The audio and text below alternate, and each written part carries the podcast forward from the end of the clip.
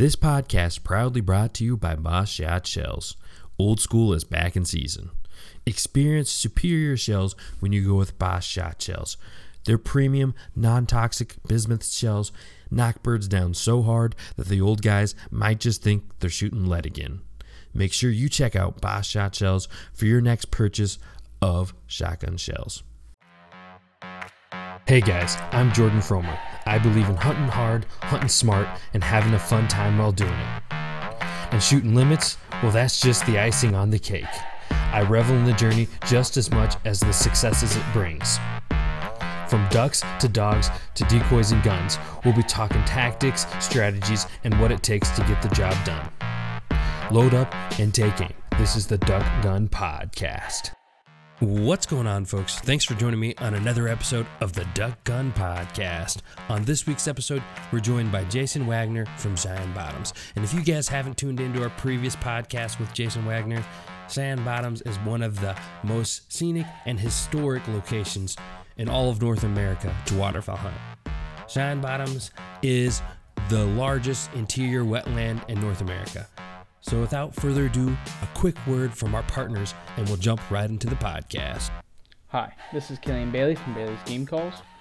I'm here to tell you about our duck, goose, and wood duck calls. We use 3D printing technology to revolutionize the industry.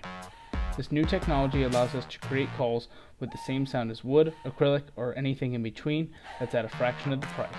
Make sure to check out baileysgamecalls.com for your next game call. Next, we'd like to give a big thanks to our partners at White Rock Decoys. Be a nomad and get out further with their system of windsocks and silhouettes. Use discount code DUCKGUNPOD at checkout for 10% off your next order at whiterockdecoys.com. We'd also like to give a big thanks to our partners over at ShotCam. Now, I've been using ShotCam for the last year, and I can tell you right now, it's a great tool for improving your shooting, whether you're doing clays or live birds or just want to see some cool footage of your shots after the fact, make sure to check out shotcam.com and use discount code DuckGun at checkout for $40 off. What's going on, folks? I'm Jordan from Duck Gun Chronicles. Got my co-host alongside me, Elliot Graybeard from Freelance Duck Hunting, and our guest guest for tonight is Jason Wagner. How you doing, Jason? Doing good, doing good. Uh, we certainly appreciate you coming back on with us. I know you know you manage Cheyenne Bottoms, which is dear to my heart and everyone in the state of Kansas. And uh, let let's start off by give us a little overview of what's gone on this past season. How was the hunter success, the pool conditions, cattail progress? Just kind of give us a, a, snapshot of what's gone on the past uh, hunting year. Okay. Um, so last year it was we had a really dry spring and summer uh, that allowed us to make a lot of progress on, on cattails out here. We uh, we burnt over 3,000 acres and, and had almost 2,000 acres of uh, cattail control that we used a disc to control, and then we sprayed an additional uh, almost 700, 800 acres uh, aerial sprayed. So we we put a pretty good dent in the cattails last year. And uh, going into the season, it looked like we were going to have just a horrible season. It didn't look like we were going to have water. And I think I discussed right before teal season last on this last year about our, our poor conditions and going getting ready for teal season. And all of a sudden, uh, Labor Day weekend, it just we, we flooded and, and got water and it was night and day difference the amount of birds that we had. So um, that kind of wet conditions continued through the spring. And I think you could talk to anybody in the state of Kansas, any public lands manager that deals with waterfowl, and probably uh, in the and kind of the Midwest and Central United States, kind of fought the same battle. We had a lot of water, and uh, our early season was was phenomenal here. Uh, early, you know, October time frame. Um, you know, we, like I said, we had a lot of water, so there was a lot of area. So the birds, we had ducks here, uh, but you know, if they got pressured off, there was so much private land around us, and we have the 8,000 acres of nature conservancy also that kind of acts as a refuge that held a lot of birds. But it also spread them out. Uh, instead of having the big concentrations where the birds had to be here at the bottoms or on the nature conservancy, um, they uh, were able to, to get off and, and hang out in private land, and uh, but still we we had times several several times, uh, especially the first couple weeks, we were averaging you know three to four ducks per hunter, uh, which is which is pretty darn good by by anybody's standards. Um, food was good. Uh, we had some we were dealing with a lot of deeper water, um, and it was almost a safety issue there for a little while because we had so. You, have you been out here, Elliot, before? Yeah, I've, I've I have. I've probably hunted it seven, eight, nine times over the past twenty years. So you know those those concrete blinds yes. that we have out here. Mm-hmm. Um, in some of those pools, the water was getting so deep that the concrete blinds were like completely underwater. Oh, so wow. people running around on on, on mud, with mud motors and stuff, you know, they would have to be really cautious of where they were going because those blinds were completely underwater. So that's how much water we got right, you know, right before in October, and it just, uh, you know, we filled up and and uh, all the pools were completely full or way over full, um, and it was kind of a nightmare out here. Messed up our roads, made you know, like I said, getting around the pools you could get pretty much anywhere you wanted to in a, in a motor with a with a boat. Um, a lot of deep water, uh, but then there was a lot of habitat that wasn't traditionally uh, available to ducks that were that was flooded. So, like I said, we had a really good early season, and then uh, kind of like what everybody else that I talked to this this fall, uh, came around, it got really cold, and we lost all of our ducks. And in fact, I could pinpoint the day, November seventeenth is the day the Ducks left, and they never came back uh, the rest of the season. So, um, it I don't know why we never got any numbers back at all, but they they had two pretty severe cold fronts right back to back, and they just left, and they never came back in any kind of numbers. So Yeah, you they- were you were not completely iced over all that time either. You guys thawed out during that time, right? Right, right. No, yeah, we uh we kind of froze up a little bit, and it wasn't that thick, but we froze up for only a, a short period of time. Um, and usually after a, a freeze thaw cycle, uh, we get a lot of ducks back, especially the mallards, um, and they just never came back the rest of the season. You know, the hunter there, there wasn't any pressure here at all. You could go out there, you know, late season, the last half of season, you could go out and you might be one of only five or six people on the whole property Wow. even on a even on the weekends there wasn't hardly anybody out here 10 maybe 10 or 12 people out here on a weekend um, so you it was it was nice if you did did the scouting you could find the, the few birds that uh, were available to uh, to hunt uh, but it you, you know we, like i said we just didn't have the numbers here do you have any And theory? i don't know if it was go ahead Did you do you have any theory as to why they didn't come back in? I know that Jordan's heard me say this a bunch. In Kansas, it's the best typically when the when it freezes and then thaws is Mhm. when you get the biggest numbers. Do you have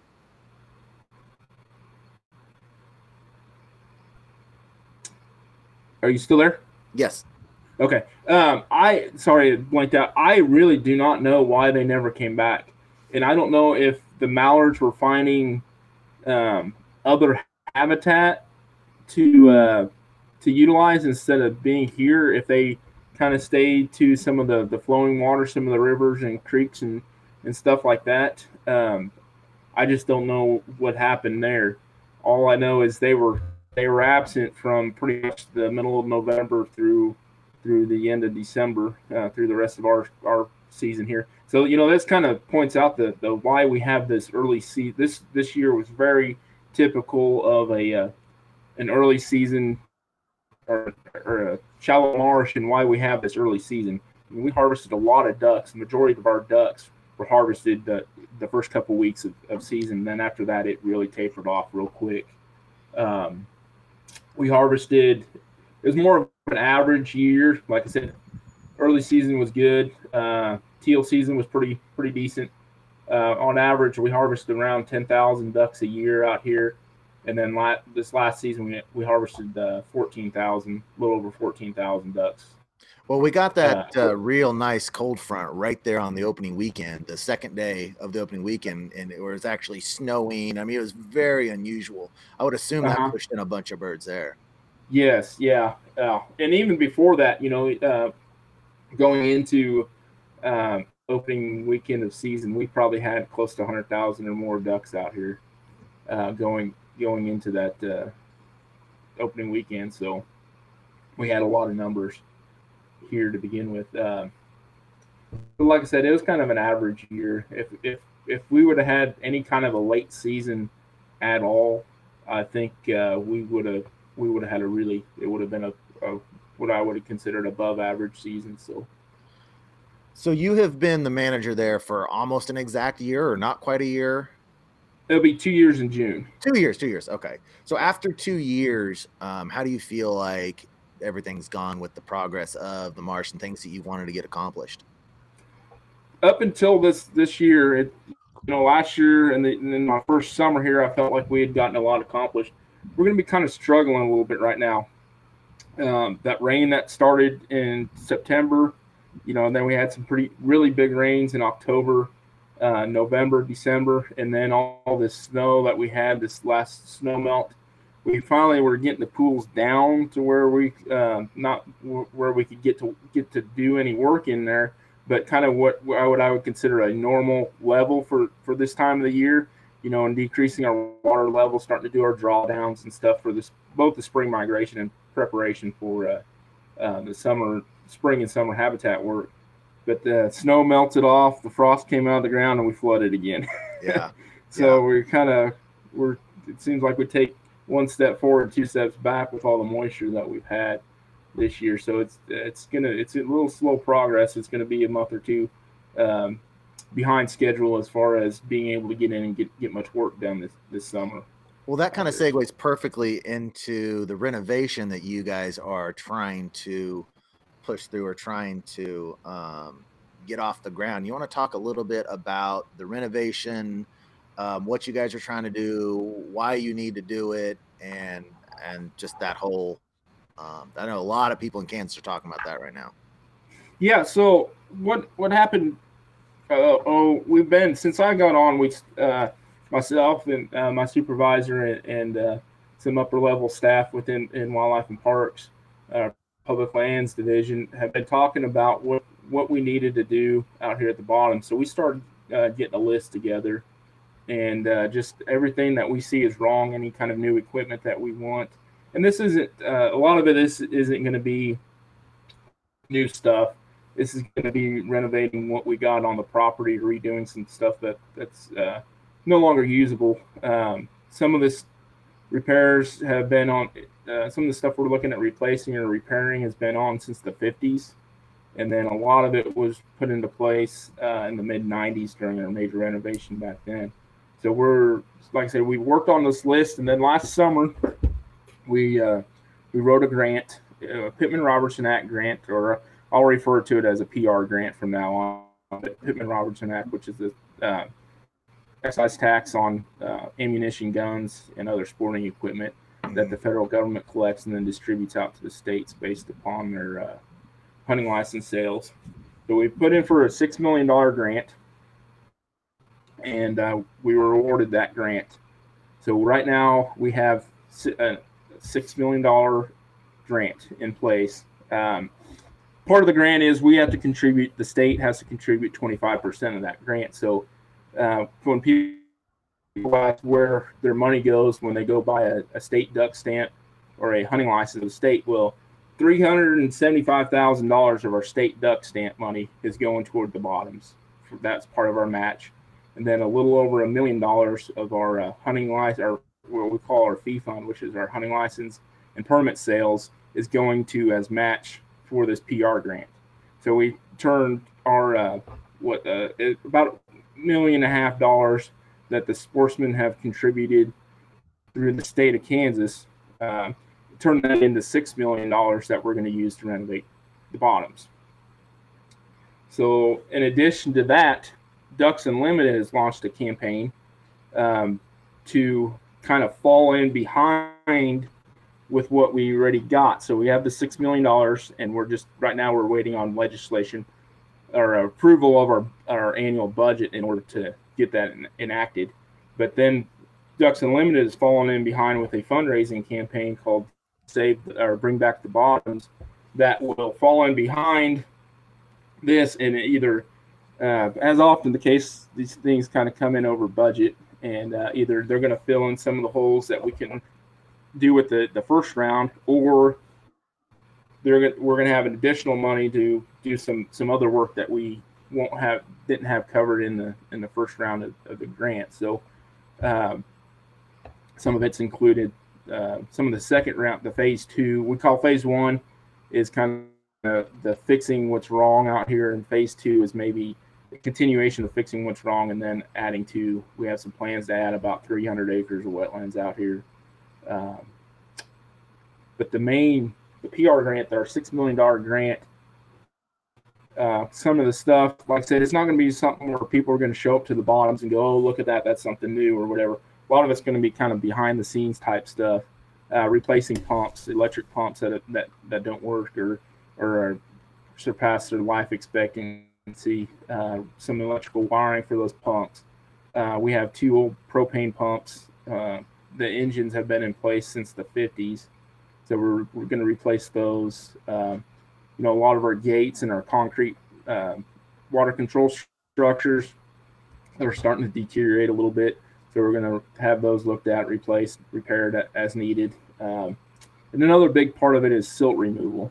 Um, they since the way you know it, we have so much silt accumulating here that that's causing the problems for us to control our water and stuff. So as the silt accumulates, uh, it blocks our, our water passage into our pumps and uh, between our gates and stuff. And then what happens is the, the cattails come on. So once we get some of the silt removed in our key locations, then we'll be able to, in our pumps replaced and repaired, uh, then we'll be able to move water more efficiently and, and hopefully get the cattails better under control. So now I heard this. There was a vid. I'm sure you're aware of the video. Um, yeah, I was in there. uh, yeah, yeah, yeah. Uh, th- and that I think it talks about um, how long it takes now to drain the bottoms, and with the new system, how much quicker you'll be able to drain it. What were those numbers? It was it was Good. something ridiculous. Yeah. So right now, so pool two is our biggest pool. It's about 3,200 acres. Um, right now, it takes us about three months with what we have to drain pool two and that would be if the water was 18 only 18 inches deep in pool two which right now it's 30 something. Uh-huh. so the pumps that we plan on uh, putting in um, it looks like we might be able to get those drawn down reasonably uh, within about 10 to 14 days. Wow. So from so three months to 14 days Yeah, that's unbelievable. And I mean, don't. It's not going to be where we would turn those pumps on. It's going to be completely dry, you know, in 14 days. It, it's going to take a, probably a little bit longer, but we could get the majority of the water out in 14 days. And if we get the water down, pool two so big. If we get the water down a little ways, you know, down to 10 inches, uh, and it dries out for a week or uh, a few weeks, we could start working in the back of the pool while while the, the front still has water sitting in there. So. And that's the pool with the main cattail problem. If that's, I mean, last time I was there, I know it was just wall to wall cattails. yeah, yeah. Uh, and advances with with spraying, and actually we got our muskrat population has come back, and it's actually they're actually doing a lot of good there in pool two as well. But previously it hasn't been dry in, in years, and it it is becoming a mess. Um, but you know we got some of the pools that we need a lot of work into. 4A and 3A are the other two pools that we haven't been able to to do a whole lot in the last couple years. So those are they're they're on the schedule. So, um, how do muskrat benefit the pool? They they'll eat the cattails. Okay. Especially uh, that's they yeah their their main diet's cattails. So you'll start oh. seeing where they'll they'll have eat outs and, and make little holes within those yeah. cattails and stuff. Uh-huh.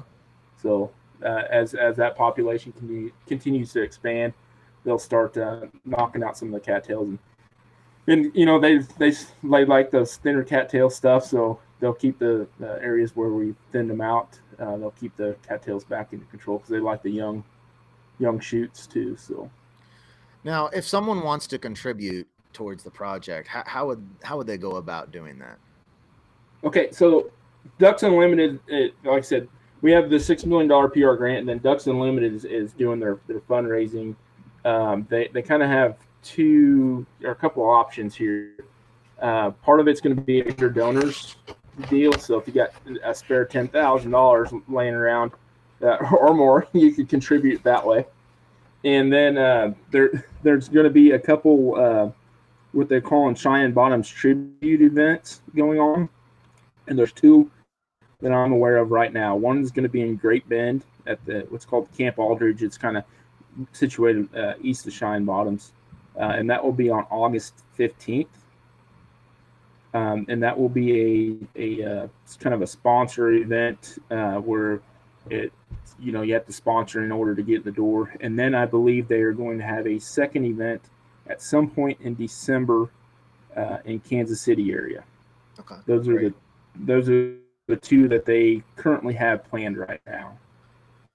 And how, how do you see the time frame for all the renovation laying out? Under best case scenario, what would you think the time frame would look like for all this? But the best case scenario is we would have our portion that six million dollars done and over with within a three year span. Okay. Uh, Twenty, I think it or the grant. We could get extensions on it, but the grant will would expire uh, September of 2021. So we we would have that until 2021 to to get that taken care of, and then uh, that's where the the Ducks Unlimited money is going to fall in behind that, and that that Ducks Unlimited money is again is going to be matched. So uh, it's going to be that three to or 20 percent, 75 percent PR match as well. So uh, all the money, any dollar that they raise, uh, that way there'll be three additional dollars that are that are available to spend here at the bottom. So. Great. We probably should have done this at the beginning, um, but for those people that don't know about Cheyenne Bottoms or don't know the history of it, can you give a brief overview, just kind of the size and and just a brief history of it? Okay. Um, so in when the PR money first became available, the, the state of Kansas purchased uh, land that now makes up Cheyenne Bottoms, and they started purchasing it in 1942 and completed it in 1950, 1957. Sorry, That got a text message. Oh, Um, 1957. Uh, so they they completed the project in 1957, and uh, from there it kind of stabilized until um, not a whole lot was done with the property. You know, they they kind of made the core property what, what we know today. Then in 1994 they went through a project um, that kind of it, what it is today, divided into several pools, uh, installed some pump stations and et cetera. And since then, there hasn't been a whole lot uh, done. There's been some minor repairs, but uh, nothing big. And like I said, in the mid 19 since mid 1994 or 1994 mid 90s, uh, you know everything has life expectancy. So now it's time to to redo some of that stuff that was put into place then. But uh, you know we have anywhere from 20 to 100,000 people out here every year. Uh, duck hunter numbers average oh, somewhere around um, let's see here real quick. Probably we have about 4000 or so duck hunters out here every year annually. That give or take depends on the quality of the, the year. Um, there's other opportunities out here as well to, to hunt uh, upland game bird hunting is pretty popular it's certainly a destination place for a lot of out of staters. So they come year after year. And I think I'm guessing there's a couple reasons for that. Number one, as, as far as I mean, I haven't hunted much out of Kansas, but the vastness and the size of Cheyenne Bottoms. And when you get in, even the, some of the smaller pools, but especially pool two, when you get out in the middle of it, you feel like there it's just flooded shallow waters for miles and miles and miles. I mean, it's an unbelievable feeling to get out and hunt. Yeah. Um, so the size wise, we have a little over, uh, just shy of twenty thousand acres, and Yeah. about thirteen thousand acres of that is is wetlands. So Yeah. that's a pretty good chunk. Yeah, like you're saying, that's a pretty good chunk of property, uh, especially wetlands. It is the, the largest interior wetland in the United States. Um, you know, our pool size range from anywhere from six hundred and seventy-two acres to, like I said, pool two is a little over thirty-two hundred acres in, in one chunk. So. If you like the feeling of vastness, there's nothing like it. Nothing like Yeah, oh yeah, yeah. Um, what do you, what do you have going on as far as plans for planting crops this upcoming season? How much planting are you going to be doing, and what type of um, vegetation are you going to focus on? Okay, um, we got this year. Uh, aside from that PR grant stuff, we also got some money to uh, purchase some new equipment. So we got a brand new tractor and a brand new one of a kind, the only one like it ever made in the world disc uh, that we're getting we're really antsy to get started on. But like I said, we're kind of behind the curve on uh, water removal or dewatering our pools just because we, you know every time we get it down a little bit, we get like we get one or two inches of rain, and, and with the ground so saturated already, everything runs off. So we're we're kind of behind the curve on that. Um, so we're hopeful we could still get in to some of these pools and start planting millet, um, which gives us a longer longer time frame. Is probably the Japanese millet is probably what we're going to uh, the only crop we're going to be able to put in this year, as far as in the in the wetland itself. Yeah.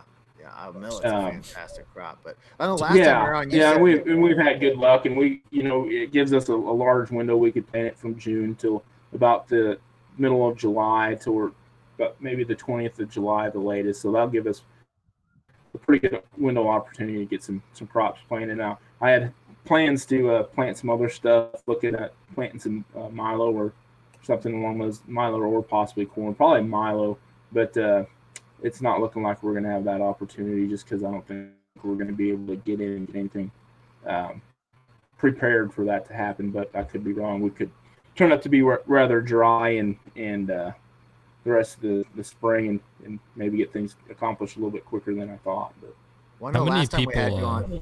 Go ahead. Sorry. How, how many people do you guys have on your crew out there?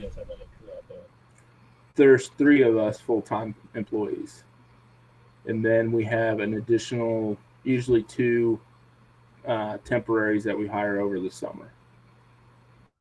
So do you have any outsourcing to farmers? Do you guys run all the tractors and equipment yourself?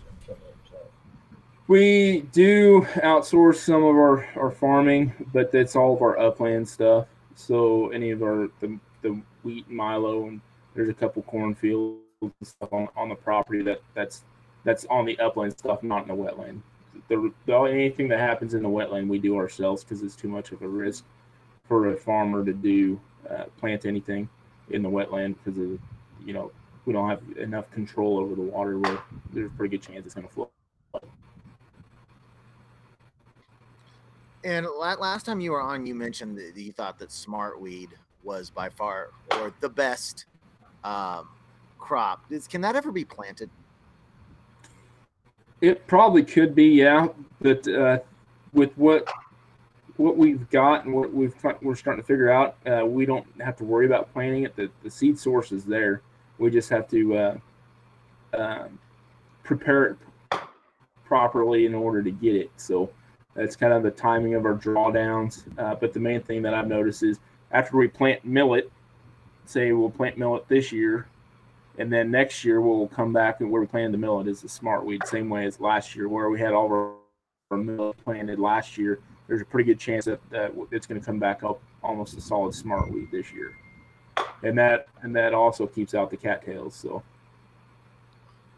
Yeah, I, I don't know if you guys can hear it, but there's people shooting clays in the background. So if you hear repetitive gunfire, there's clays being shot right down below me. I don't know if you guys can can hear that or not. But, um, one topic I'm I'm really curious to go into is uh, in Kansas. I believe it was two uh, right around the time you were hired. They outlawed guiding on public land.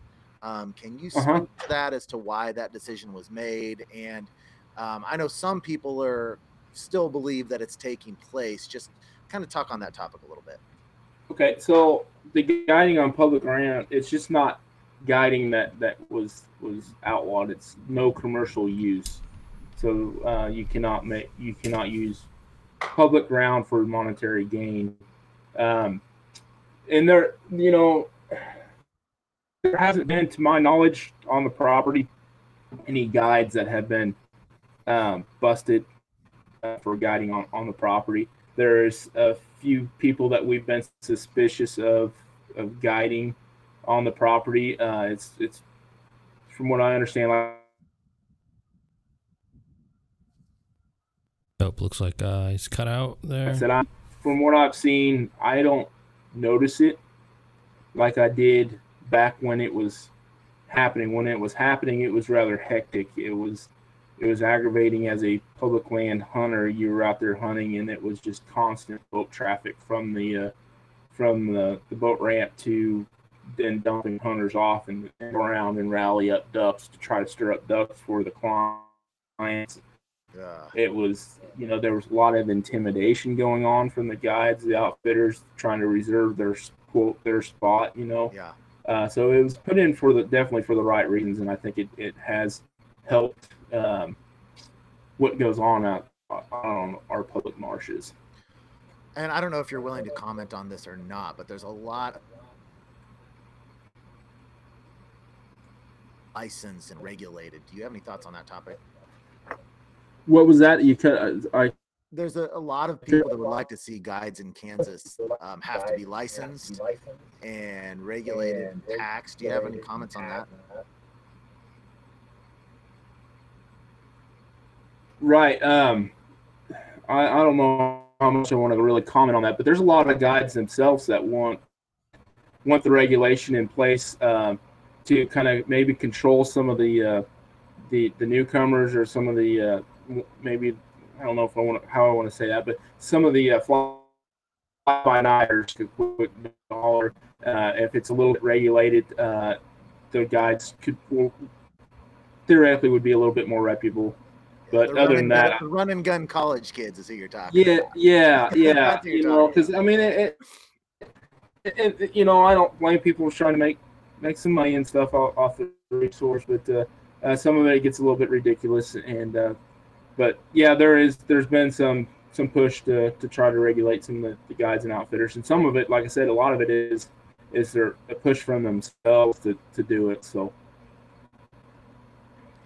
Well, this topic I know um, is something we talked about before. What we talked about the last time you were on was making more pools primitive, but um, I'd like to talk uh, something that's similar to that. I know there's a lot of people um, on Facebook and the forums that um, have real vocal voices about limiting uh, mud motors on the complex. And I, and I know I didn't actually realize this um, until recently that that, and I'm not sure what a year it was that at some point they outlawed.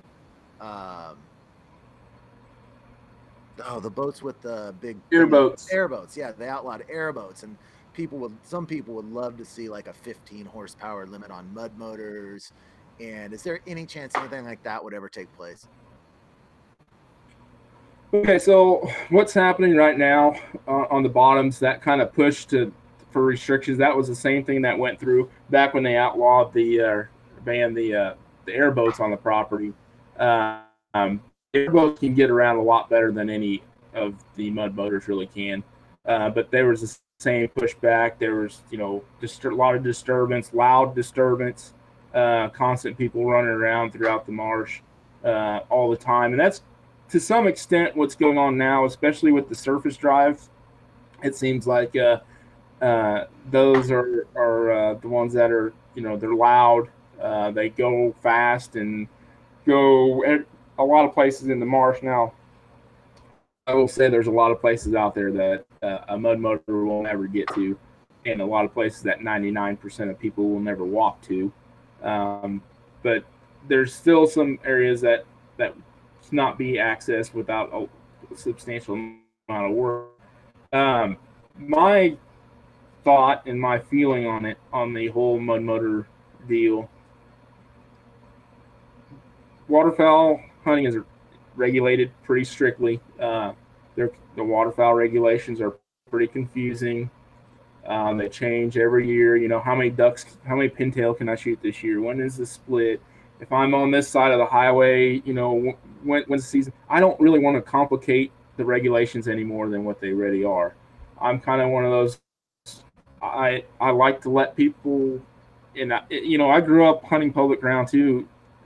Go just go out and hunt, you know, instead of having to worry about it. I think some of the regulations, those confusing regulations, make it to where people are afraid to come out to our public land and hunt because they think they're going to be breaking the law, and that's not what I want to happen.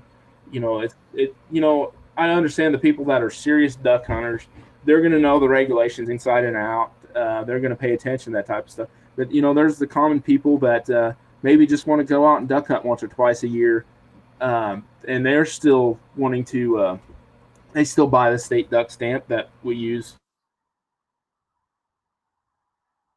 Oh, looks like you cut and- and- Am I still there?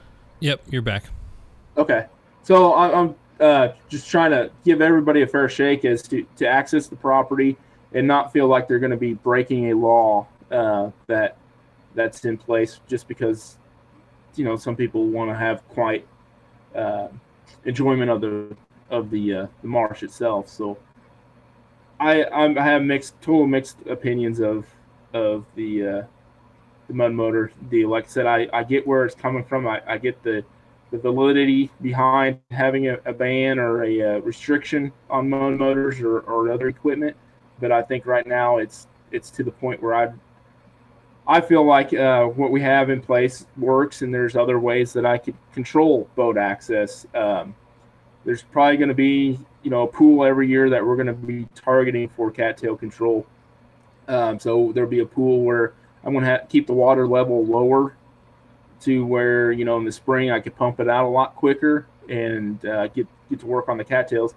So you know having it you know six inches deep or so is going to limit boat access in there. So um, like I said, there's other ways that we could do without forced restrictions or regulations on uh, on the mud motors. So Yeah. Well, thank you for talking about that. I know that's something that I'm sure you probably get calls Oh. and contact about this stuff all the time. uh, yeah, if I uh, yeah, of all the topics that I talk about or people ask me about, that is one of them. And you know, people from anywhere from people that are worried they're they're getting ready to buy a new boat that they're worried that uh, I'm going to re- restrict it and they're not going to be able to use it and stuff. But like I said, right now I just feel like, and I haven't from from uh, a hunter's perspective. I've been, you know, been hunting out for years, but as a manager's perspective, I like to get a few more seasons under my belt before I start making a decision as to if that's something that's actually needed. Like I said, later in the season here, there, there wasn't anybody out here. There, like I said, there was days literally where there was maybe one or two boats out here on the whole property. Uh, so that wasn't causing it a disturbance to where it was limiting the use by ducks. So it seems like it's it's that early season, uh, October timeframe before other states open up, and before other portions of the state open up itself for uh, for duck hunting. That that kind of seems to, to have a bigger effect on it than it does later in the season when when everybody else is out hunting and not utilizing Cheyenne bottoms as much. Yeah, I can tell you the times I've been out there, I hear a lot of complaints that people have about overcrowded and all these issues. Every time I've been out there, we've had no problems at all finding open space to be off by ourselves and shoot some ducks. So I, I certainly don't understand what a lot of the criticisms are from my personal experience. Yeah. Um, and, you know, one thing that was playing out, and I kept a close eye on it, um, Arkansas was looking at banning uh, surface drives on public ground. And uh, I kept a close eye on, on what was happening down there uh, to see if there was if there was any warrant. And they ended up not doing it. Um, so, you know, if if it comes down to it, you know, we'll we'll. We'll, it's always something that's always going to be considered in the future if it becomes a huge problem where I think it's really severely limiting uh, hunter success and uh, duck use of the of the property. So Now, are those type of regulations, um, if you're going to make a change like that, is that something that you can independently do, or do you have to bring it before someone else, or how, how does that hierarchy? yeah, it's definitely going to have to go up the chain of command. I, I it would be something that uh, myself uh, and probably the local law enforcement, local game warden would have to uh, we'd have to agree upon something and then propose that on up to our chain of command and possibly probably the commission as well. So. Now, when when you say the commission, um, can you give a little more detail on, on who you mean by that? Yeah, so like any, like most uh, agencies, we have a uh, Wildlife and Parks Commission, uh, um, a cabinet of appointed uh, members that uh, meet uh, every few, at least every couple months uh, to set set our regulations. So they kind of we propose the regulations, we make staff recommendations, and they they are the ones that actually uh, approve those regulations. It's the So same they, they set when- the limits and they set the the dates of when when the different zones are going to be open, and those and those all all of the regulations. Yes. So pretty much any any regulations that we have that that the um, or most of our regulations they have to approve. So it's so uh, you know again it's it's kind of like a we we don't want to have agency have complete control. You know it allows some outside input and allows the public to input, uh, have their comment to the commissioners, and have some input in, in everything as well. Um, and for those of you that are more curious about this topic, I'll, if you go over to Facebook, the video about the bottoms and the renovation um, there. Uh, but Jordan, I think that's all all the questions I've got. I know we did the um, the, um, the questions last time. I don't know if that's something Well, we want to do. You know, I think I, I can throw in a couple questions here before we wrap it up. Um, so, how often do you get out to hunt on the bottoms each year? Uh, it varies a little bit. Uh, I I during teal season it was probably three or four times a week at least, and then uh, yeah, I, lo- I love teal hunt. Um, and then during regular duck season, early season, I- I went out quite a bit, and then uh, I kind of tapered off there at the end. I started, uh, I had some other hunts, some elk hunts and stuff like that going on, so I didn't get out later in the season as much as I wanted to, but. Uh, I, I I go out quite a bit, so you know at least two or three times a week uh, is what I'd say. I, on average, I I'm out here. Cool. And uh, can you uh, maybe tell us about your most memorable hunt out at the bottoms? Oh, um, yeah, that would have been in 3A, and I was actually living in Texas at the time, and there were some whooping cranes staying in in 3A, and it was closed for like two weeks. So the 3A was just just covered with with ducks and geese, and uh, my dad, my brother, and I finally it opened up. So we called, kept calling the office, and uh, whoever I think it was the past manager, I think he finally he was said a few choice words to us and said yes, it's open. Uh, he was tired of getting those phone calls, but we went in there the next morning, and uh, the three of us rode out there in the 3A. It was primitive at the time too, um, and we shot each shot a limit of specks.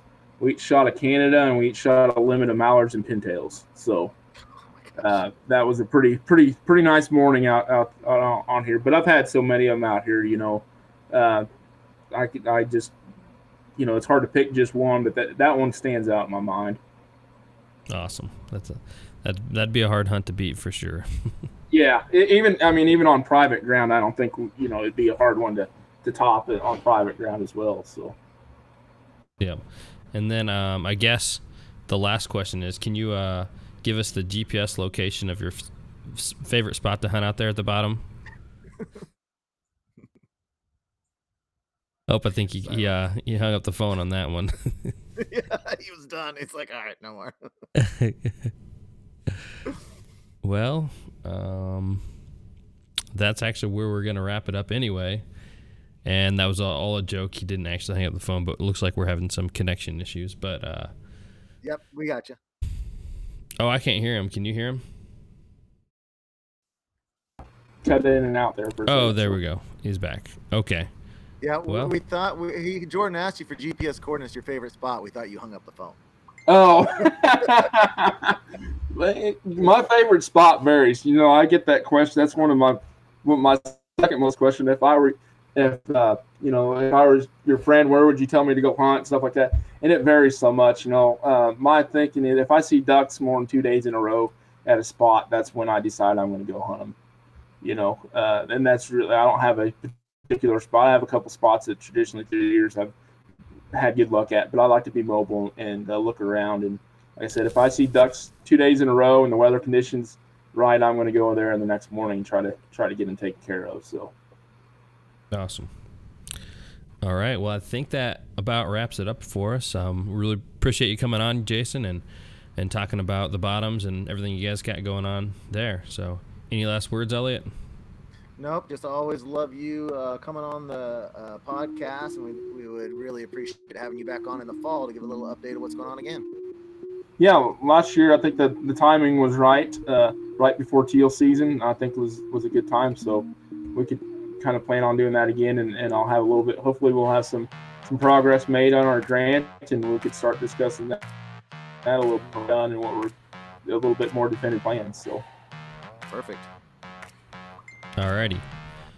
Well, I'm Jordan from Duck Gun Chronicles, Elliot from Freelance Duck Hunting, and Jason Wagner from Cheyenne Bottoms, and we'll see you guys next time.